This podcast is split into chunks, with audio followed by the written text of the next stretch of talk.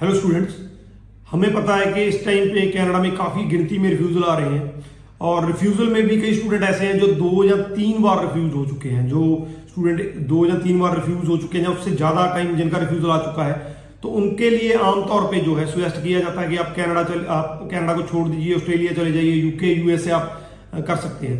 लेकिन यहाँ पे जब आप कैनेडा को स्विच करते हैं किसी और कंट्री के साथ तो भी कहीं ना कहीं पे आपको एजुकेट होने की ज़रूरत है। क्योंकि ये नहीं है कि आपने कनाडा छोड़ दिया, आपको यूएसए यूके ऑस्ट्रेलिया ऐसे ही वीज़ा दे देगा। उसके लिए भी आपको उन कंट्रीज़ की जो है रिक्वायरमेंट पूरी करनी पड़ेगी। तो इस वीडियो में जो सबसे बड़ा फैक्टर है, चाहे वो कनाडा स्टडी वीज़ा को लेकर है ऑस्ट्रेलिया यूके यूएसए किसी भी स्टडी वीज़ा को लेकर है, जो आपकी एसओपी से ज़्यादा इंपॉर्टेंट है, जो कि आपकी प्रेजेंटेशन से ज़्यादा इंपॉर्टेंट है, जो कि आपकी फाइलिंग से ज़्यादा इंपॉर्टेंट है ये वो फैक्टर है जिसपे आपका वीज़ा टिका हुआ है। मैं ये कह सकता हूँ कि ये आपकी फ़ाइल का फाउंडेशन है।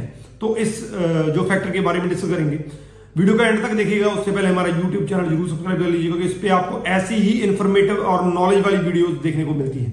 तो बात करते हैं उस फैक्टर की, जिस फैक्टर पे कहीं ना कहीं पे आपका वीज़ा टिका हुआ है।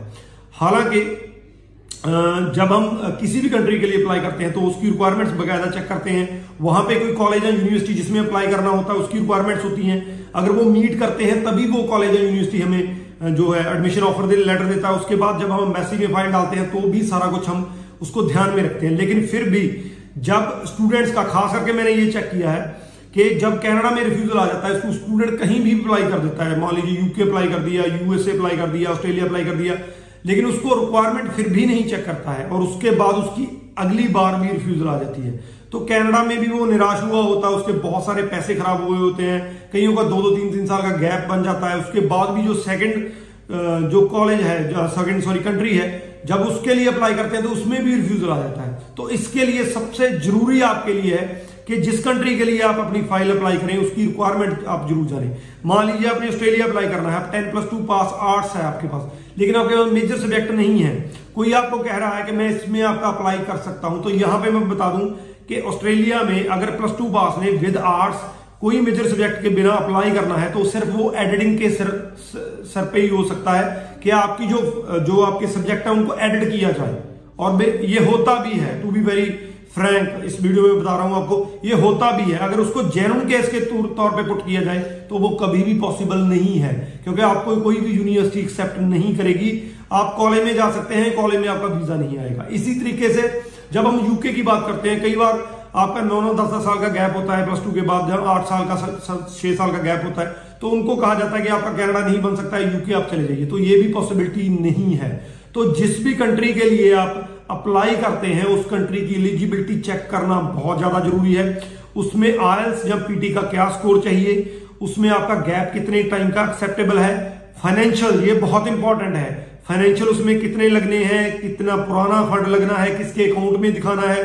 कितनी एनुअल इनकम होनी चाहिए आपके स्पॉन्सर्स की, ये बहुत इंपॉर्टेंट है। और साथ में आपका जो प्रोसेस है, वो सारा जानना पड़ेगा। लेकिन सबसे ज़्यादा इंपॉर्टेंट रिक्वायरमेंट है।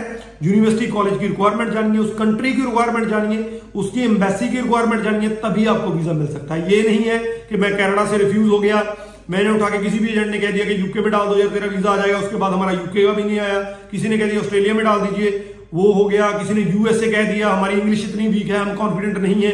हमको जो है इंटरव्यू में हम फेल हो गए या इंटरव्यू हम क्रैक नहीं कर पाए तो यूएसए का रिफ्यूजल आ गया। तो इस चीज़ के बचने के लिए दोबारा फिर से आपकी जो आपको एक होती है डिसअपॉइंटमेंट उससे बचने के लिए जिस भी कंट्री में अप्लाई करें, उसकी रिक्वायरमेंट ज़रूर चेक कर ले।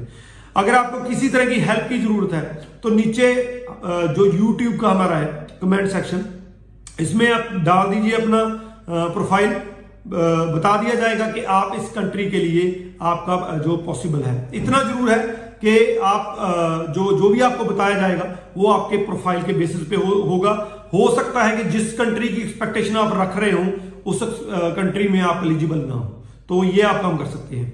इस वीडियो के रिगार्डिंग क्वेश्चन है तो नीचे डाल दीजिए। Rajveer Chahal thank you so much